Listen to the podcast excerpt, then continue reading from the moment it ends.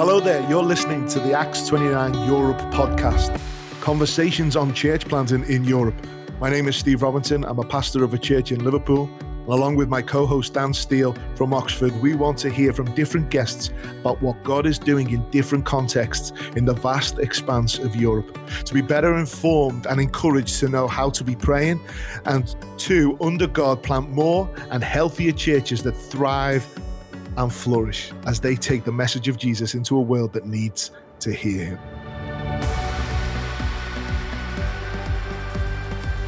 Good to see you, Dan. Hey, mate, good to see you. How are you? I'm doing okay, thank you. 2021, bro. Who thought we would have made it? Uh, it's been a brutal year. How's it been for you? It has been well, brutal is the, probably the right word. Lots mm. of challenges, lots of things we weren't expecting, lots of probably lots of sin revealed in me that I didn't know was there, but actually mm. being locked down with family and stuff is revealed. Lack of patience, that kind of stuff. But we've, I can look back and see God's been faithful as well. So He's been doing good things in and through it all, as He often does. Yeah, and despite like I think a lot of us were moving towards Christmas, weren't we? Thinking, okay, is a bit of a reprieve. We can have some time with family. And for us in the UK, obviously, that was uh, very different for us at the last minute. But what was Christmas like for you? The honest answer, Christmas was up and down, I'd say. Um, yeah, as, as you mm. say, hmm. we, we were looking for a bit of a break and we were looking to go and catch up with family and to see people we'd not seen for a year. That didn't happen. Um, having said that, again, though, it was great to be together. We did have some special times. Um, mate, we did this crazy thing before Christmas for a, a, family present. We bought a new TV, but we didn't realize how big it was when we bought it online. So we've got a 65 inch TV in our lounge, which which means people judge us, but it also means we get to watch like films and it looks incredible. So we've, we've been enjoying that, I'll be honest. Amazing. Why we are confessing, why we are confessing regarding what our gifts are. You got a 65 inch TV. I actually got a Bose soundbar for my TV. So, so what we could do is combine your big, big TV with my big soundbar and we just have the awesome atmosphere and platform for us to watch Netflix in the rest of lockdown. That would be that super. Uh, we, we actually don't sound like pastors at this moment in time, do we? That's the, where this conversation is going, mate. This is the, this is the this is the start of a dangerous trajectory. Anyway, go on. Bring us back Absolutely. Well, listen, this is the Acts 29 Europe podcast. And I guess one of the questions that people will be asking is why are we doing a podcast for Europe when there is a global podcast? Uh, great question. Yeah, we, I know both you and I are big fans of the um, Acts 29 Global podcast with um, Jeff Medders, Tony Merida before him. Um, I have spent many an hour running around Oxford with a podcast in my ears, enjoying and learning and praying indeed for the work of Acts 29 around the world. Um, I think our hope is to have a number of, of good conversations where we can zoom in on, drill down into what God is specifically doing in this vast region of Europe um, so some of the stories glimpse some of the different encouragements, some of the challenges, um, fueling our prayers, and and then we can hopefully um, learn and, and know how to plant healthier churches within our context within Europe. Um, which is why the title of the podcast is "Conversations in Church Planting in Europe," and obviously it makes sense to absolute sense for us to start these conversations with a conversation with Philip Moore. Um, he is our Acts 29 Europe director. Philip, very warm welcome to you. Thank you um, really, really good to have you with us for this um, first conversation. Um, you're you are currently um, network director, all that kind of stuff. But can you tell us a bit about um, your family and your background, and, and you as a person, um, and indeed how you came to be a um, a church planter in in France, or or is it Euro Disney? I, am not quite sure. That's funny. Yeah, so um, I'm thrilled to be on the podcast and thrilled to hear you two uh, uh, chat uh, in the introduction. It was very amusing. Um, I'm sure we'll cut that bit out. Uh, I hope we will anyway. And if we don't, then you'll know that I wanted that bit cut out. Um, when we get to this bit, uh, but, uh, so I'm I'm in France, uh, near Euro Disney, as Dan said, uh, just to the east of Paris. We've been here since 2006. So Rachel and I moved to France uh, in 2006. Rachel had been a barrister before she had children, and then I'd been a teacher before we moved to France. So we moved away from Northern Ireland uh, and those jobs and came to just the outside Paris to pastor a church there. Uh, it was my first pastorate, and it was really a, a, privilege to be in that church. And I'll come back to why it was a privilege to be in that church in a minute. Um, but I'd been a French teacher. I had studied French at Oxford. My dad was a French teacher, and we spent nearly all of our summer holidays in France. Um, and when we were in France on our summer holidays, uh, one of the things that uh, impressed me uh, was how persevering the church was, despite how small it was and how difficult it was to be an evangelical church in France. So we would go to different places in France, and my mum and dad had this tattered book, which was the directory of all the evangelical churches in France. And so every Sunday we would look up this book and see which was the nearest evangelical church to us. Uh, and often we had to drive half an hour or more to get to that church. And so my young self was thinking, oh, there aren't that many churches uh, in France. I used to walk out of my front door and pass four evangelical churches just to go to the local shop. Um, France was the biggest contrast you could imagine to that. Sometimes we'd arrive at the church services and there'd be nobody there and a note in the door saying, during the summer, no church services or you get there and there'd be five people there and our family of six people would double the number of people there or we'd get there and there'd be somebody who was doing a manful job trying to preach a sermon but it was clear that, that the training and the, the experience that we take for granted really eh, in our anglo-saxon uh, contexts wasn't really the case in 1980s in France. Uh, and so I grew up with this idea that France was both a beautiful place, a place where I could go on holiday, where I could go and enjoy what France has to offer. And everybody knows about that. I think it's the most popular destination for holidays in the world. Uh, and at the same time, uh, a place where there was a great need for more churches, for more evangelical um, witness, for more people to bear witness to the gospel of the Lord Jesus Christ. And so those two things then came together when in 2006, Rachel and I came to France to pastor the church in Lagny.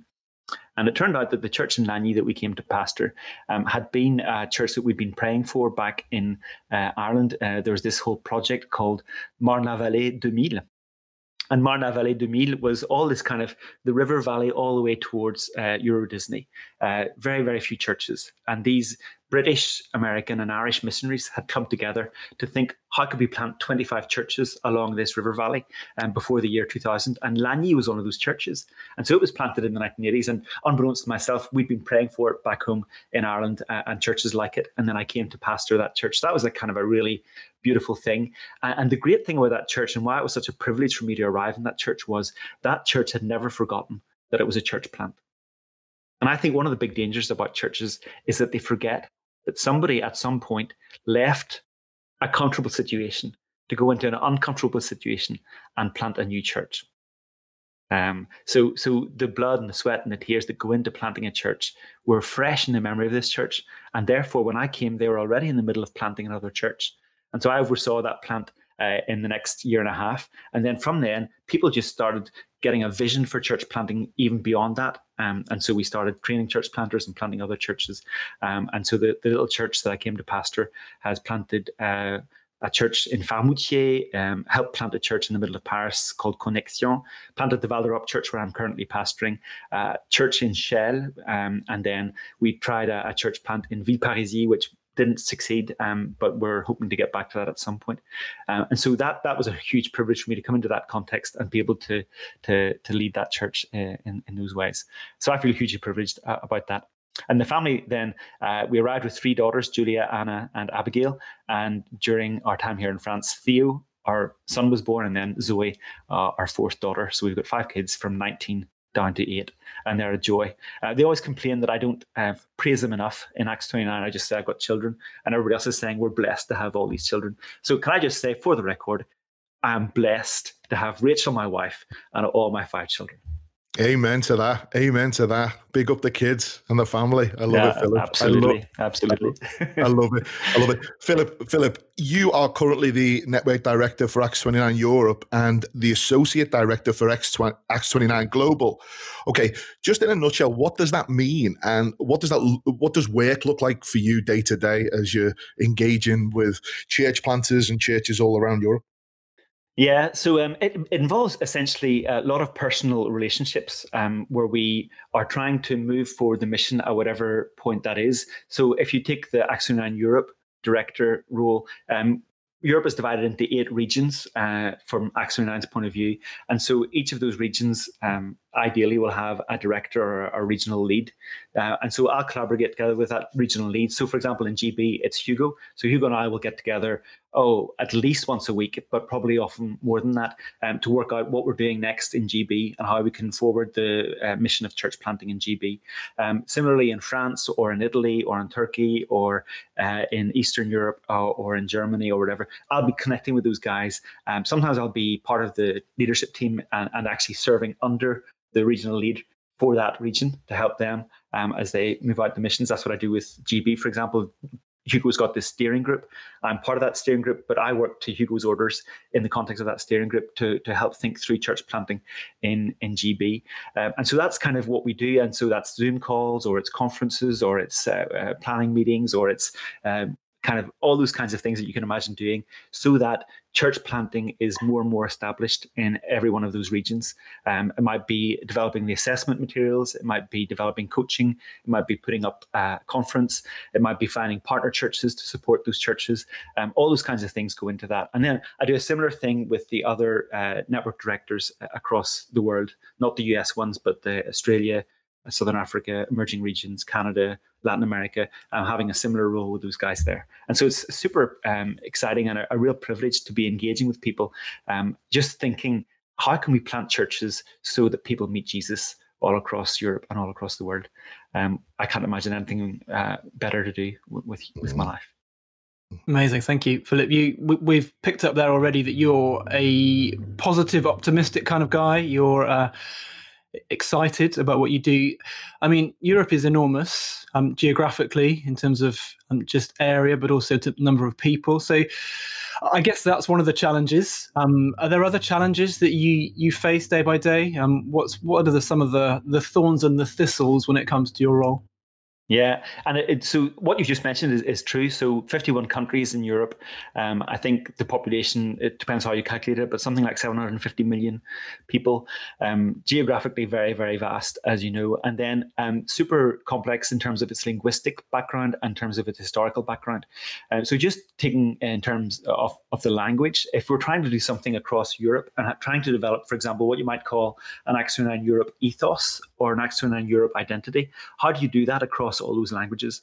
Um, how do you make sure that what you say in English, um, which is the majority language uh, in terms of the number of 29 churches we have, how do we work out how that sounds and, and goes across in French or Italian or Turkish or whatever.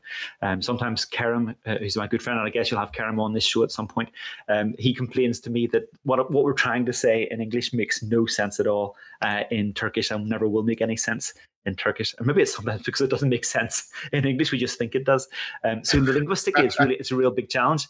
Um, and and we're always trying to find ways of making sure that we can be equitable in how we roll out resources, roll out training uh, in terms of those languages. We're still far away off that, but that's a real preoccupation of mine.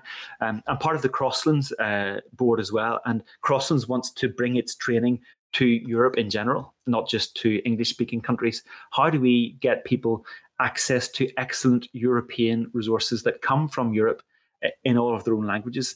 And how do we get, for example, people who are reading in English access to some really excellent resources that have been produced in French or Italian or Turkish. Now, that's another challenge, isn't it? Um, mm. But those are wonderful challenges that we have to try to think how can we be conscious of the complexity, uh, the linguistic complexity of Europe as we plant churches. And so that's one thing. And then the other thing is historical, as I mentioned. Um, depending on where you start from in Europe, uh, you're going to encounter many different historical um, backgrounds that will make the gospel more or less easy to present in any given context. Um, so, if you take Europe as a continent, you will have Catholic countries. So, Poland is still a Catholic country.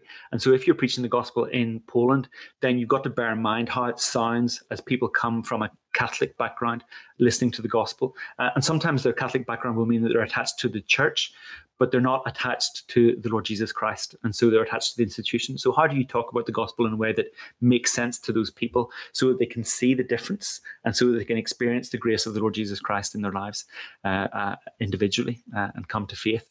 In him, but then you also have countries that are post Catholic, and so the Catholic Church has, in a way, disappointed people. Um, in some ways, inoculated them against the gospel, but in some ways, prepared them for the gospel. And so, in France, which is slightly in that case, um, sometimes the fact that people have been through a Catholic experience and have rejected that experience for some good and some bad reasons means that when we talk to them about the gospel, a light goes on and they think, ah, if only somebody had told me that earlier, that's what I wanted. Mm. I wanted that kind of God, but not that kind of church or not that kind of institutional experience or not that kind of, and you fill in the gaps.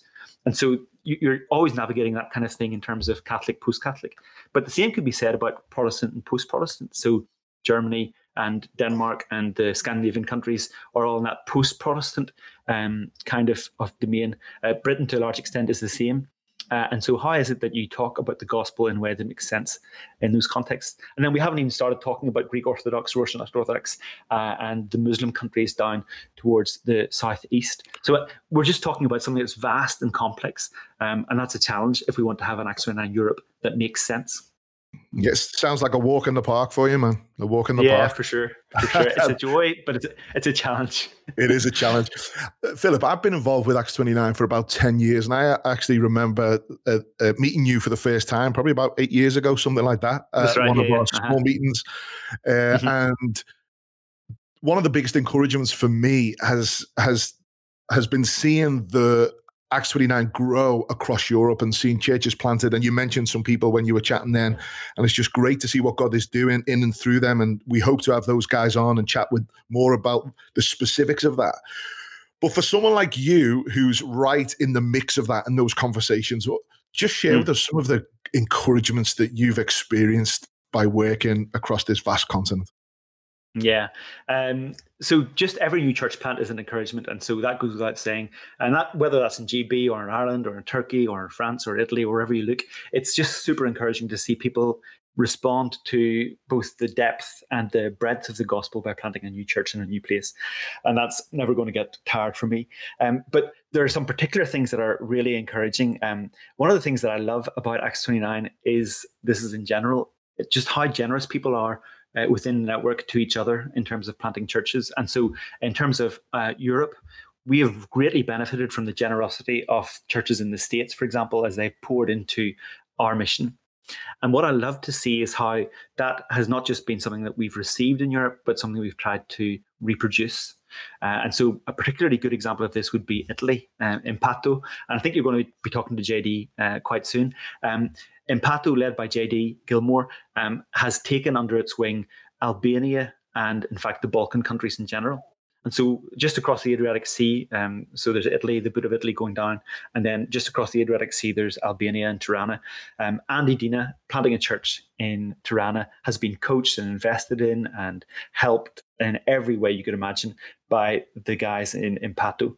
And so seeing different regions in different countries within Acts 29 Europe collaborate together, help each other plant churches in ways that are just impossible um, to think of otherwise, that, that really uh, enthuses me, excites me. And I think the sky's the limit in terms of that. And so, people out there who are listening to this, uh, either as individual churches or as people who are part of a region within Acts 29, how could it be that your region or your church could be partnering with other people in less favorable circumstances. Because even if the church in Italy is small and not very resource rich, and I think JD would tell you that, it's more resource rich and bigger than the church in Albania. Uh, mm. And the same is true for France. So France is doing a similar thing with West Africa, French speaking West Africa. Um, we're small and insignificant in France, but the resources we do have help us help West Africa and French speaking West Africa. Uh, and so that's something that I think uh, we want to see develop more and more. And that is one of the biggest encouragements that I've experienced for being part of Acts 29. Just some of the things you shared there in terms of what you're seeing, we've actually experienced. So, experienced support and encouragement and resources and friendship and partnership from uh, a church in the States. And because of that, we we are now and are able to support a, a, new church plant in Timișoara in Romania. So we see it in Europe context, but we also see it globally, which is amazing and you know and exciting and just to keep that connection of being a global, diverse global family of church planting churches is so important. One of the things. So, and, yeah, I was just going to say that that that, that often you know the we can be as church planters quite uh, results oriented. And so we think, hey, this is the result. But in fact, the process that leads us to the result is, is often a really beautiful thing that we don't take enough time to sit back and enjoy. And so the relationships that you develop on the church planting journey with different churches, different people. Um, that's a very thick relational uh, bond that exists in Acts 29, and it is a joy. It's a it's, it's a oh. it's a real richness. It's it's so good. Um, so which is uh, which is yeah. great, Philip. One of yeah. the things that we're all experiencing at the moment and have experienced, and we alluded to it the, at the beginning of this podcast, obviously, is the COVID nineteen pandemic. Mm. Mm-hmm. Um, from your experience, how how has that affected church planting, both both for positive and negative? Yeah, so I think for um, in the bad ways first, you know, Mm. negatively it's it's stalled some church plants so we were due to assess a number of church planters a number of church plants were due to be launched or, or getting underway and covid-19 um, put a brake on that and stopped us doing what we wanted to do it delayed the launch delayed the progress um, stopped things in their tracks in sometimes a brutal way um, so that's been difficult uh, and i think we're still trying to come to terms with how we um, manage that in the best way. We think we're always going to get out of it, and then all of a sudden it uh, it comes back to to haunt us. Um, so we're hoping to meet together in January to do some uh, live assessments. We couldn't, so we put it online. Then somebody who was due to be assessed, somebody in his family got COVID, and so uh, we had to cancel the online assessment and stuff. So it's just we're just living in that uncertainty, mm. and, and, what we try to do, uh, which is usually very relational, um, is very hard to do when you can't actually travel or go to see people. Um, uh, another thing is that I think it's put a lot of pastors and planters under a lot of mental uh, pressure. Um, I don't know if you follow Dai Hankey on Twitter, um, but he has been very open and vulnerable about how uh, COVID nineteen has affected him.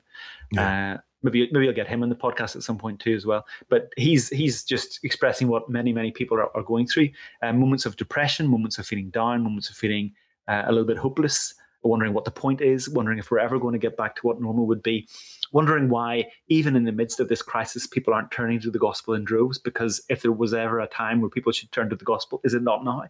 And mm. yet people are just kind of. You mentioned Netflix earlier, Steve. Um, just watching Netflix with their that's huge right. TVs and their Bose soundbars, and uh, that's all they do all day, every day, and uh, they don't turn to the gospel whatsoever. I wonder why.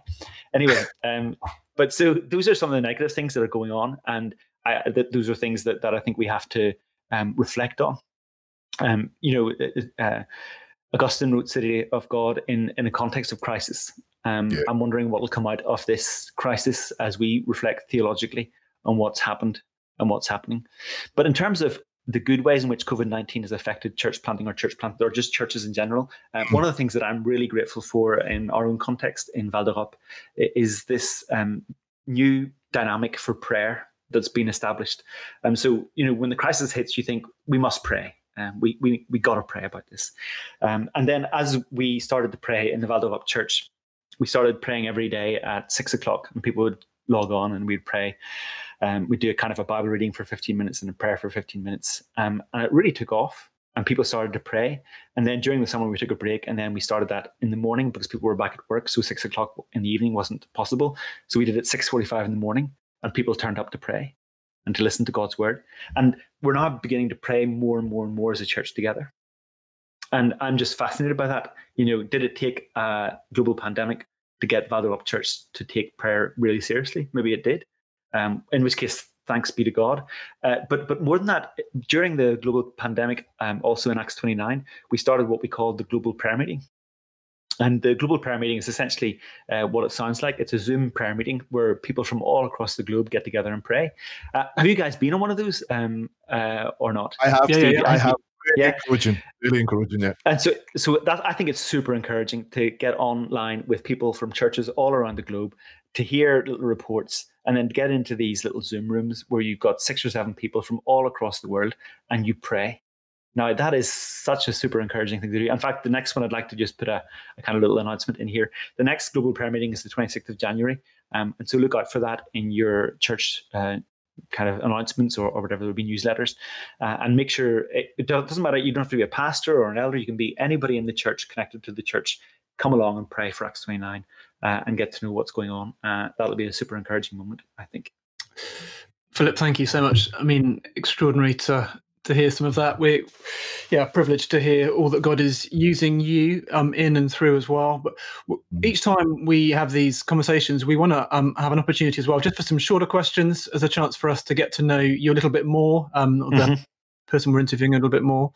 Um, and uh, I, I think we've got, we've got a kind of pool of questions that we're going to work from, um, and we'll maybe play it by ear each time as to what we pick. I, I'm keen to know what kind of a normal, well, not just not what a normal week looks like for you, but also how you keep going, how you keep um, marching, marching, marching rather than sprinting and dropping. Um, when mm-hmm. you rest, um, mm-hmm. how do you keep that pace? Because you are a kind of high pace guy.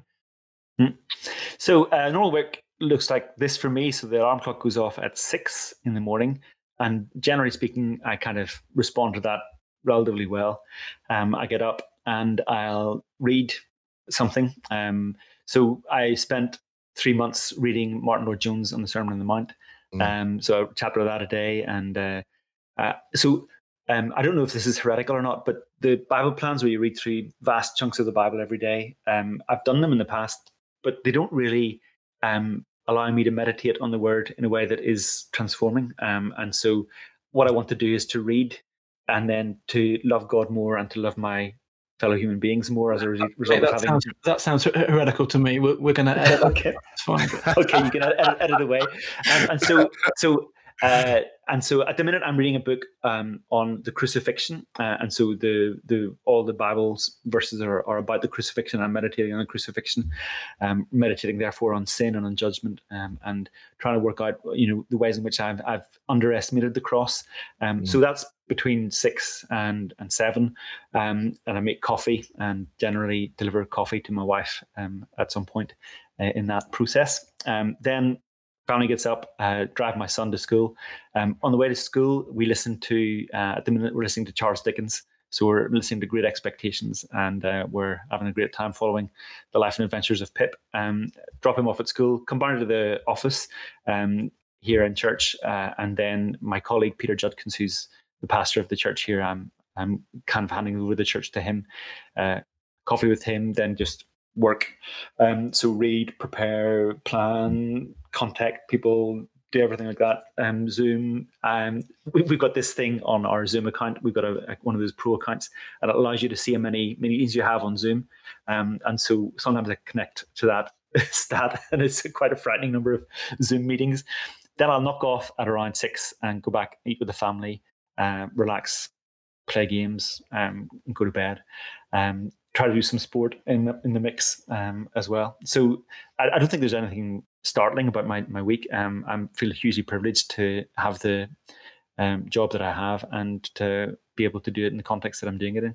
Um, so that's great, bro. And it um, it's just it's encouraging to to you know to hear that you can run like you run. You know, trying to serve the Lord in that context, but also in the midst of that, you're grabbing coffee for your wife, you're listening to Charles Dickens with your son, you're playing games.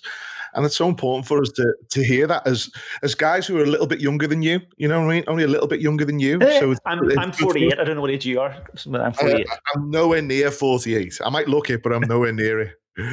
But uh, that is encouraging to hear, and and just to see how you are loving your family well in the midst of that.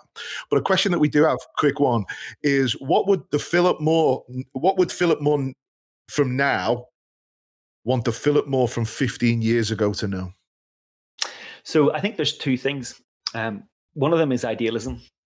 When I came into pastor at the church in 2006, which is more or less 15 years ago, so that was my first pastorate, um, I was sure and I was um, convinced that I was going to be able to navigate all of the relationships and all of the things that I was going to do.